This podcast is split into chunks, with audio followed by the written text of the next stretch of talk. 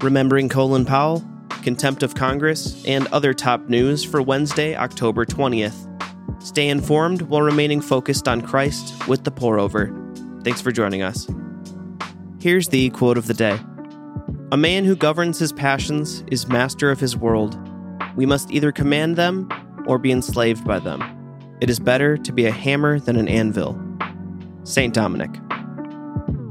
Let's jump in with some espresso shots.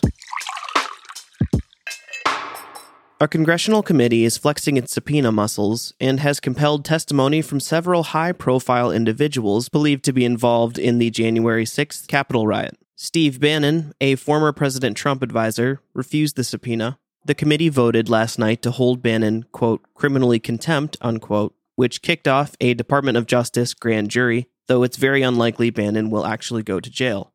Trump filed a lawsuit this week arguing the committee filed, quote, an illegal, unfounded, and overbroad records request to the Archivist of the United States. The Archivist is either the chief administrator of the National Archives or a new Marvel superhero. On the flip side, President Biden has said his administration will comply and produce anything the committee requests. Regardless if we find ourselves on one side of this tug of war or being yanked back and forth in the middle, we Christians can't forget that our primary allegiance must be to Jesus rather than a political party. Our citizenship is in heaven, and we eagerly wait for a savior from there, the Lord Jesus Christ. Philippians 3:20.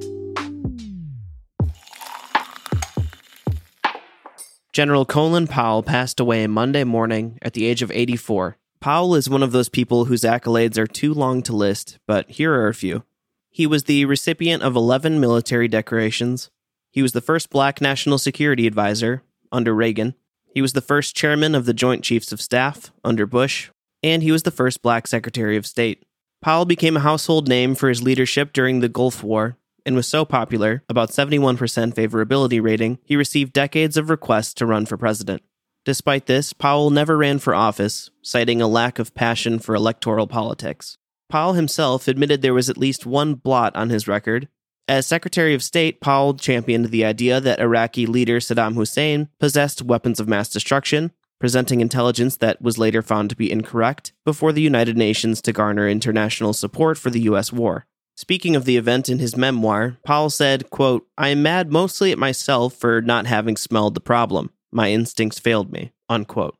After serving under three Republican presidents, Powell became critical of the party's direction and endorsed Democrats in the past four presidential elections, starting with Obama. In the end, he said he did not identify with either party, calling himself, quote, just a citizen. His family announced he passed due to COVID complications on Facebook, noting that he was fully vaccinated. He had been receiving treatment for multiple myeloma, a blood cancer that weakens the immune system over the past few years. Defense Secretary Austin called him, quote, one of the greatest leaders that we have ever witnessed, a sentiment shared by many remembering his legacy. Flags will be at half mast all week in his honor. Death is not part of God's design, and we can look forward to a day where it will be no more. Revelation 21 4 says, He will wipe away every tear from their eyes. Death will be no more, grief, crying, and pain will be no more, because the previous things have passed away. In other brews, it's time for a rapid round of updates. Apple unveiled the new iPhone hardware on Monday, including Gen 3 AirPods and two new MacBook Pros. In very un Apple fashion, they added back ports, HDMI and SD card slot, missing from previous MacBook generations. But in very Apple fashion, the laptops are priced between $1,999 and uh, much more than that.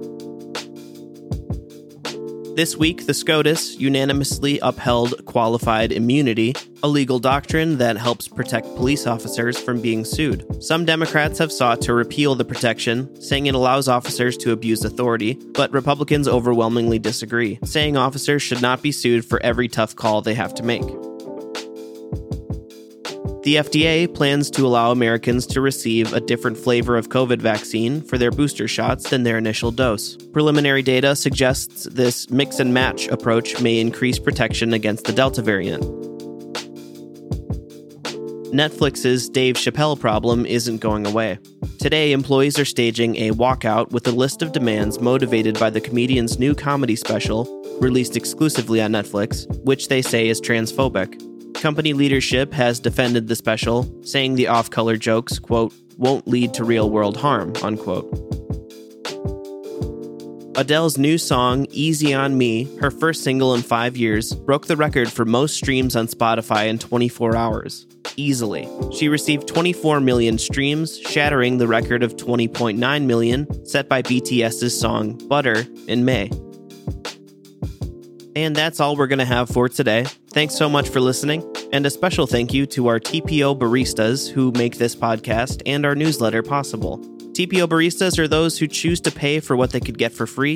And if you'd like to become a barista and support this podcast at a deeper level, go to thepourover.org slash barista. And if you've made it this far into the episode, we think it's safe to assume that you've enjoyed it at least a little, and we ask that you give us a five-star rating.